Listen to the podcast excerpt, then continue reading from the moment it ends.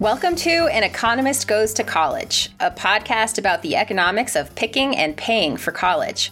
I'm your host, Beth Akers, economist and resident scholar at the American Enterprise Institute. Today, I'm excited to have two guests on the show. Kristen Sharp, who is the CEO of the Education Quality Outcomes Standard Board, where she is working with states and education providers to implement an outcome standard based approach to evaluate short term education programs. And Allison Griffin, a dear friend of mine who is a senior vice president at Whiteboard Advisors, where she collaborates with policymakers, entrepreneurs, and philanthropists to solve pressing issues in the world of higher education. Basically, Allison knows everything and everyone there is to know about higher education, so I wanted to make sure she's here today so that I'm not asking the wrong questions. In this episode, we are not going to be talking about enrolling in traditional higher education programs like associate's and bachelor's degree. Instead, we're going to be talking about other non traditional training and skilling options that are a pathway to a career. Kristen and Allison, I'm so pleased to have you both with us today to talk about these options. Welcome to the show. Thank you, Beth. Thanks, Beth. So happy to be here. I'm going to start off with kind of a, a, basic question here, which is to say, perhaps I or someone in my family are looking for a pathway to a new career, but I'm not interested in going the associate's or bachelor's degree route. There is a huge landscape of options out there, but it seems a little bit tough to wrap your hands around what is actually there. Can one or both of you give me a sense of what that landscape looks like and what are the options that people should be thinking about if they're considering something other than an associate's or a bachelor's degree? Beth, thank you so much for the question and thank you for having me on the show. You know, when I think about alternative pathways to a credential or a credential that leads to a job, I actually step back just a little bit and think about the conversations that we are having as a country about post secondary education. A lot of times we hear higher education, and I think that paints a picture for a lot of people about a residential, perhaps two or four year experience when you're between the ages of 18 and 22. And that's not always the pathway that everyone should or, or, or could take. And so I think we have to start talking about the, the pathway beyond high school, the academic pathway beyond high school as post secondary education and training. And so when I think about the opportunities that are available to learners and learners really beyond at any age, I think about programs that academic programs that align with the jobs in our labor market and opportunities for skilling, getting skills acquiring knowledge and certainly making connections across an industry or a program of study that aligns with an industry. And there, you're right. There are lots and lots of opportunities. And the thing that I think is most important for learners to begin to figure out, and I'm excited to hear from Kristen on this, is how to actually find a quality program, a program that ensures what a student learns are actually the skills and knowledge that will prepare them for a job. Yeah, you know, Allison, it's a good point too. Like the language that we use here is important. And you and I wrote a piece recently, and, and you pushed us to use the language of education after high school. And I thought that was actually a really nice way of talking about this because when we do say college, even in the title of this podcast, I say college, that gives the listener or reader a particular sense of what you're talking about that might not actually be inclusive enough for all the options that are available. But, you know, we're talking again like pathways, skills. What's some concrete stuff here? You know, I don't want to go to college. I don't want to go live on a campus for four years. I don't even want to go to get an associate's degree in psychology or something like that. What are what are my options? Like what are the bins of options out there? You know, how can we start to organize what those are? It's a great question, Beth, because I think one of the things that we need to do as a full education field is to start creating more easily identifiable pathways for things, things that you can figure out. You know, here are the options. Here are the things that match up with my skills and interests. And here's the connection point of how I find those things. And that is the key piece that's missing right now. If I'm a person that's looking for a new skill, I think the easiest thing to do is to think regionally, to think about the city or area that you live in and start thinking about the kinds of jobs that are available there truly there's, you know, search functions and things online, but also asking friends and neighbors and thinking about the biggest employers in your area and then thinking about what kinds of training programs those employers either have themselves internally or partner with. I can think of lots of specific examples in specific fields in the you know, sort of North Carolina region where there are a lot of banks, there's fintech and training programs for fintech. In regions that have big hospital systems, there's all different kinds of access points in the medical field. There's cybersecurity almost always and everywhere and background IT tech things. Coding is a universally needed field right now, and there's lots of different trainings for that. So I would start thinking about the things I like to do and then thinking about sort of what kinds of Googling basically what kinds of skills, what programs are out there that offer those kinds of skills. There are intermediary websites that are starting to identify those kinds of lists. The credential registry, onward, skill up, some of the, the sort of curated platforms that connect people with interests and then pair those interests with the short term option, the short term training programs that train people into those options. So starting to look at those things. But to Allison's point, you need to know which ones are good. And so the thing to think about is when you're looking for programs like that is which ones are high quality, which ones will increase your ability to earn income and connect you to a job fast. You know, those are the things that are data points that aren't that easy to find right now. and so what we're trying to do at EQOS is create categories of data that every education and training program collects so that two and four year degree programs, but also short term training programs have the same information about what the results of their programs are so that learners can see it. Right. Because I operate more in the traditional higher ed space where I'm constantly telling people go to the college scorecard and see, you know, how much people are paying to go to a degree program and and what their outcome looks like after it's over. But am I right that what you're saying is that that just doesn't exist in this space for alternatives? Exactly right. There is no college scorecard for short term programs right now. And there is no college scorecard that allows you to compare two and four year degree programs with certification or certificate or short term programs. And so having the baseline set of things, you know, we want to know how many people complete the program. We want to know of those people, how many get the license or licensure that you're trying to teach for it. You want to know how many people get a job and how much they make in that job. And being able to have those pieces of information for each program will really give learners better skills for picking which programs they want to go into. And it'll give employers and others that want to partner with those training programs the ability to pick the best ones. So that's a great vision for where we should be going, right? Allison, do you have thoughts on in the absence of that being here today? I know Kristen is going to get us there in the future, but you know, and I'm saying I'm considering for my my son or for myself a program. Can I look at those parameters for the programs that I've found through Googling and through talking with people in my community about what options are available? Or, or are there other things I should be looking at that, that do exist?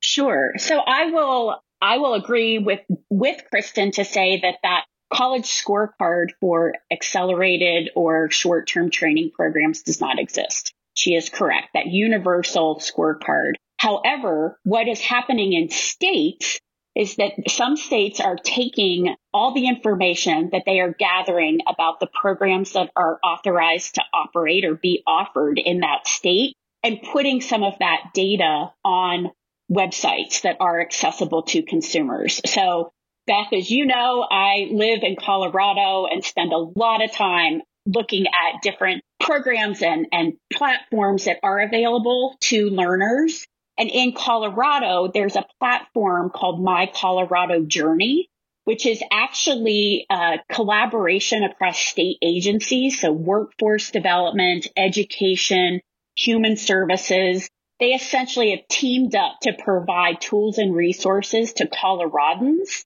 about how they can find and prepare for their next job, how they might discover a career path in Colorado, which was what Kristen was speaking to, where those jobs exist. And then it directs them to education and training opportunities that will help them identify and develop the skills that they need for those jobs.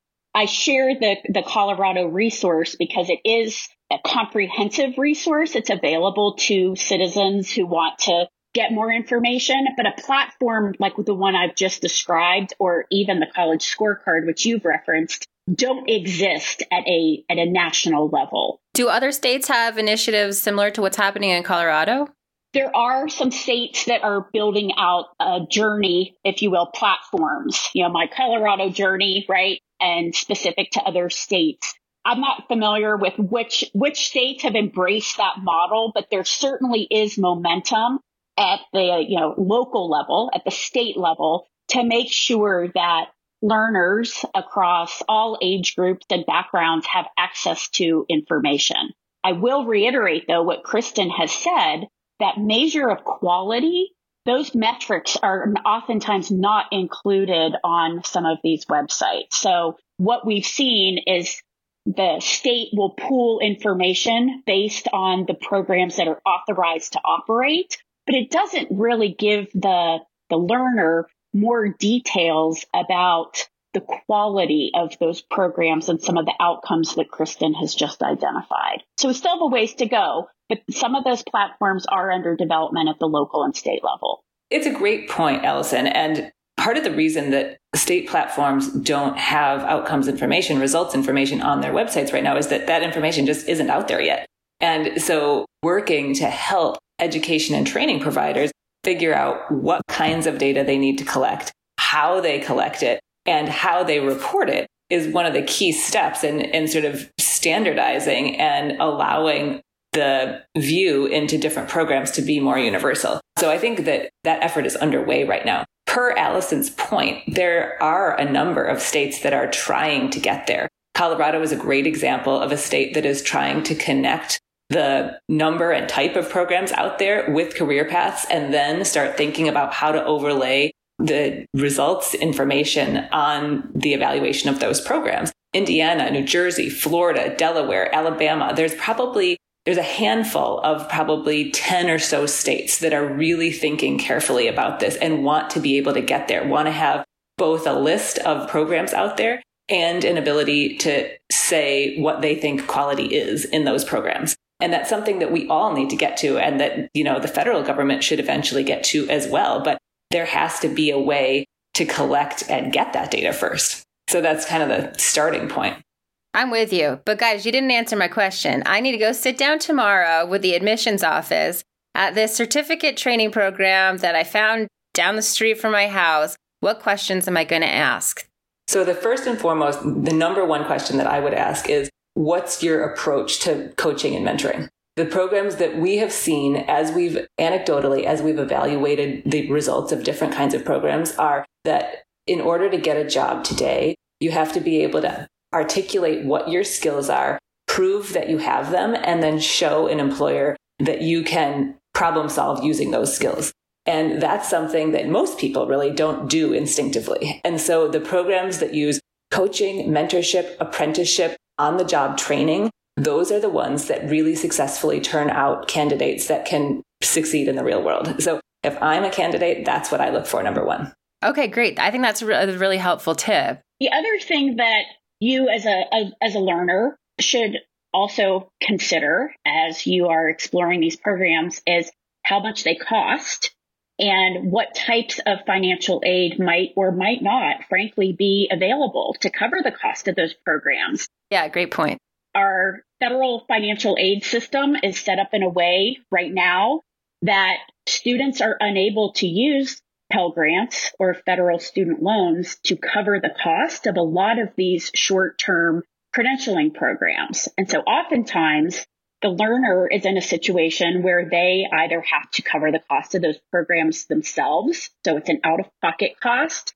Sometimes they have an employer who is willing to pay the cost of that program. Perhaps they're already in a job and their employer wants them to get a new skill or have some new knowledge the employer is sometimes willing to cover the cost of that program.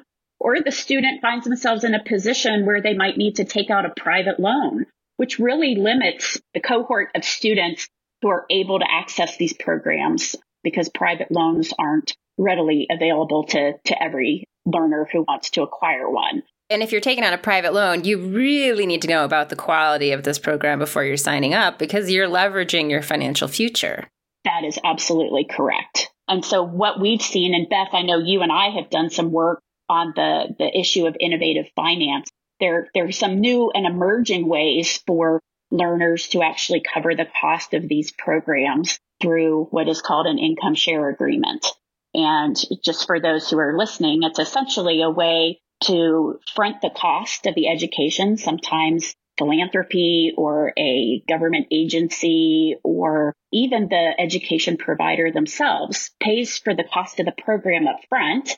And then once you, as the learner, finish your program and you earn a credential and you get a job, then you pay back a percentage of your income to cover the cost of, of that program. So there's some new ways that are emerging for learners to pay for programs.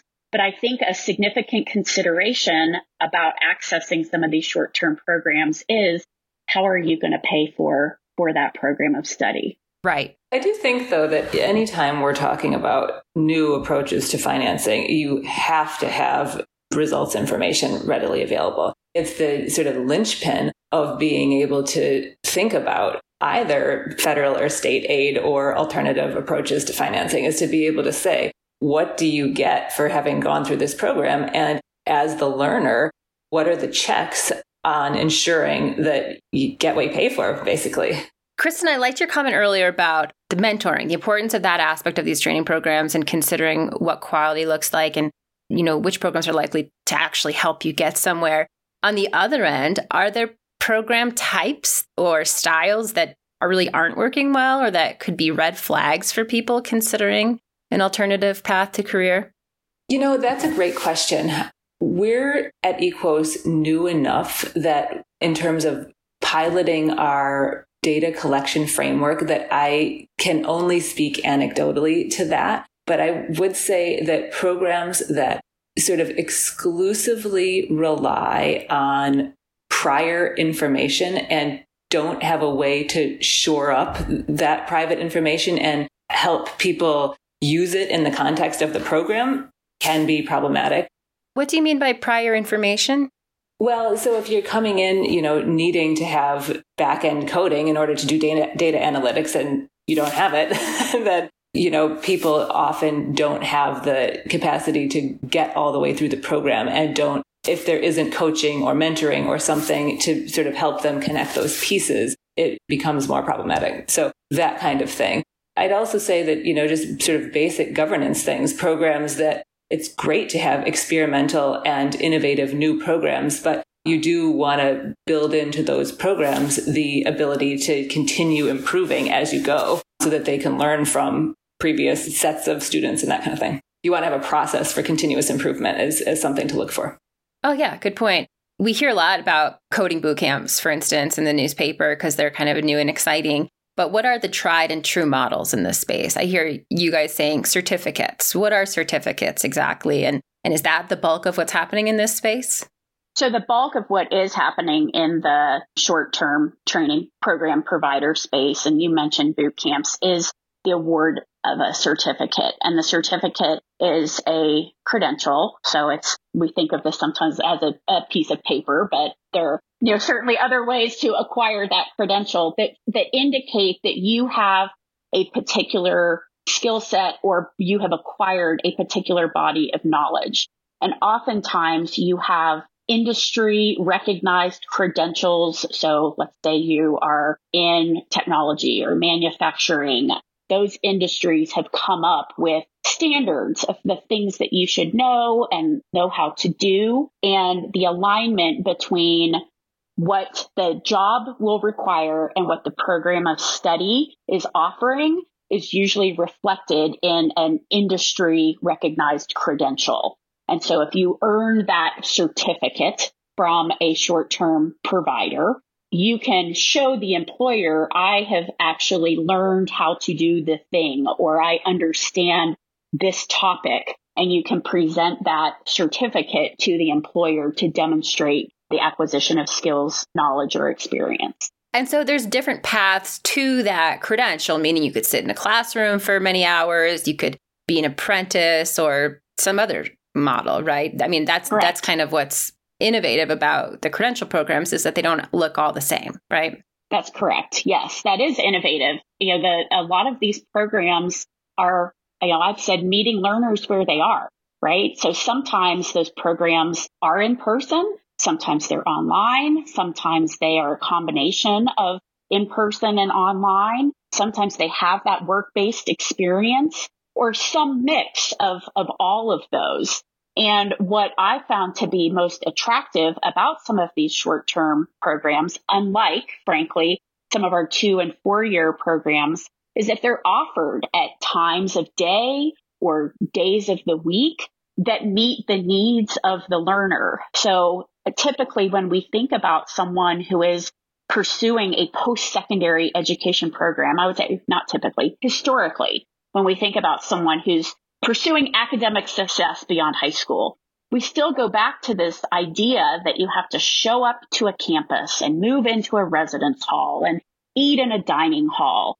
And that's just not a conducive experience for a lot of people who are working or raising a family or you have other demands on their time. And so what has been, I think, one of the most attractive factors of some of our short term credentialing programs is that they're offered in the evening or maybe two days a week or on every other Saturday for half a day. And they're also providing resources to those learners like transportation or childcare, books and materials. So some of those things that a learner may struggle to access or line up as they're seeking to, you know, grow their skills, knowledge and experience are oftentimes provided by those short-term training programs. Yeah, that's great. That's a real strength of, of that sector.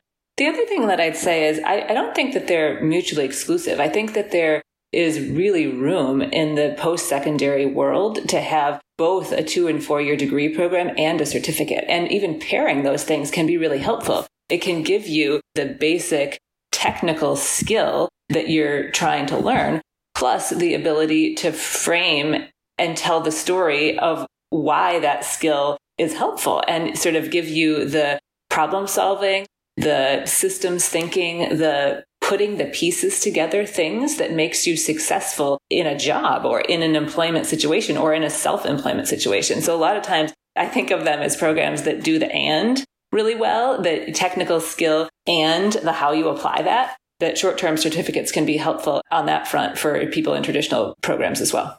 Yeah, that's a great point. And it kind of reminds me of, of something I wanted to ask you all about. And that's the sense that I tend to get in these conversations that people sometimes think of these programs as being sort of a second class set of programs relative to traditional bachelor's and associate's degrees. For example, I saw a tweet on Twitter just the other day that I thought really encapsulated this. The pushback I often get, the tweet simply said something like, then why don't you become a welder?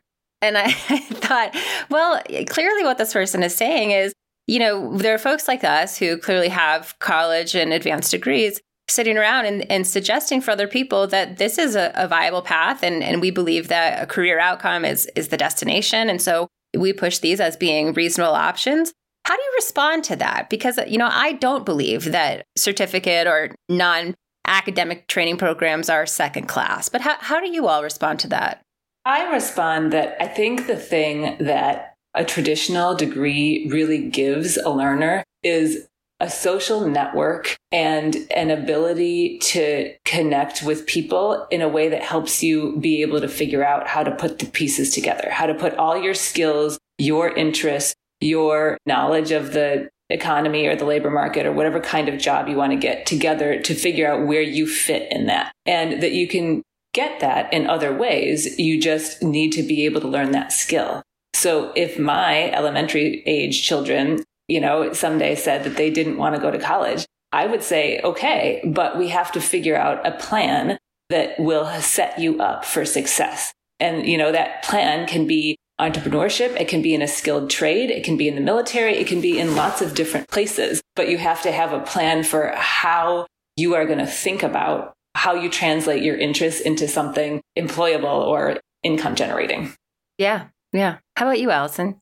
So I also have elementary, well, I should say preteen, teenage children. So two boys. And, you know, I think about this all the time. And what I really wrestle with actually is the need to destigmatize all pathways to a successful future. And I actually think it starts, this is a simple, maybe a, a simple thing is to, to start taking down all of the university pennants that we have hanging in our high schools. Mm, interesting. We are visually signaling to students in high school that the only option that they have or might strive toward is that of the name on the flag, the name on the sweatshirt, as opposed to ever talking with students about what is it that you love to do? What is it that you want to be? And starting to signal visually that there are a lot of pathways and opportunities for success in the future. So that could be a mix, and, and you know, this is maybe oversimplified, but you know, a mix of pennants that you know reflect college and university names that identify trades and skills based providers that reflect careers or names of companies, you know, in the local community. But how do we start to visually represent to students that there are a number of pathways? I still think, you know, as a parent, I think about this all the time with my kids. It still goes back to that conversation about the experience and how that learning experience aligns with both what you want to do, but is one of quality. And I, I, I, that goes back to what Kristen and her team at EQOS are trying to accomplish and the framework that they are laying out around the quality aspect of these programs to give learners and families a better sense of what that credential will actually mean in the marketplace. Right. I think those are really great points. I think that the number one thing that any post secondary program should do, two year, four year, short term credential, anything else, is give people a sense of control over their life and how they'll earn income. And so what we should do in middle and high school situations is expose people to college potential, but also expose people to different kinds of jobs that they can have and different kinds of entrepreneurial opportunities that they can have and things. Because the number one thing that people say when I ask them in communities or talk to people in pilot programs about why did you get into this? It's because they knew somebody who had done it successfully.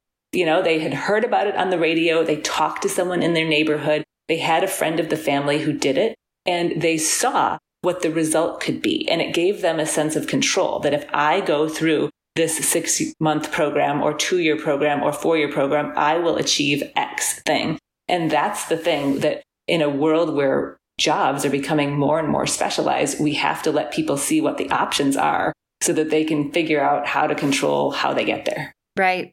No, absolutely. I think that makes a lot of sense. I'd, I'd love if we could shift to a world where we start celebrating more avenues towards career and, you know, financial independence because that's what if you look at the statistics, that's what people are going to school for, right? I think something like 91% of people report that financial and career advancement is their number one goal in education. And so we should probably acknowledge that and, and start to celebrate other avenues that get people there outside of traditional bachelor's and associate's degrees. Or in addition to, absolutely. Absolutely. And, you know, I, I think, you know, frankly, one of the most powerful things that we, and Beth, you acknowledge this, you know, those of us who have relatively traditional post secondary experience or have advanced degrees, if we really believe that these pathways are of quality and are stackable into an associate's or bachelor's degree in the future, then we need to start having conversations with our own children about making those decisions and helping them figure out how to pursue those pathways. And I actually think some of that begins at the traditional secondary school age when we allow our students to explore different careers and career options maybe even participate in a concurrent or dual enrollment program or a apprenticeship or an internship while they're still in high school and figure out if one, those, those opportunities align with the thing that they're actually interested in doing. And then starting to, to talk to other parents about those same pathways. I think if, if we're going to be the ones to share these short term credential experiences with others, we should start to embrace them ourselves. That's a wonderful point. I think that's a good point for us to end the conversation today. And I want to thank you both so much, Kristen and Allison, for being here to talk about this with me. I've, I've learned something from the conversation today, and I hope that our listeners will too. So thank you again for your time today. You're so welcome. Thanks, Beth. Thank you very much. If you enjoyed the conversation and you want to learn more, please subscribe to the show and also check out my new book. It's called Making College Pay and is available right now on Amazon. Have any comments, questions, or topic suggestions for me? It would be great to hear from you. You could send me a note from my website, bethakers.com, and find me on Twitter at Dr. Beth Akers. Thanks for listening and talk to you soon.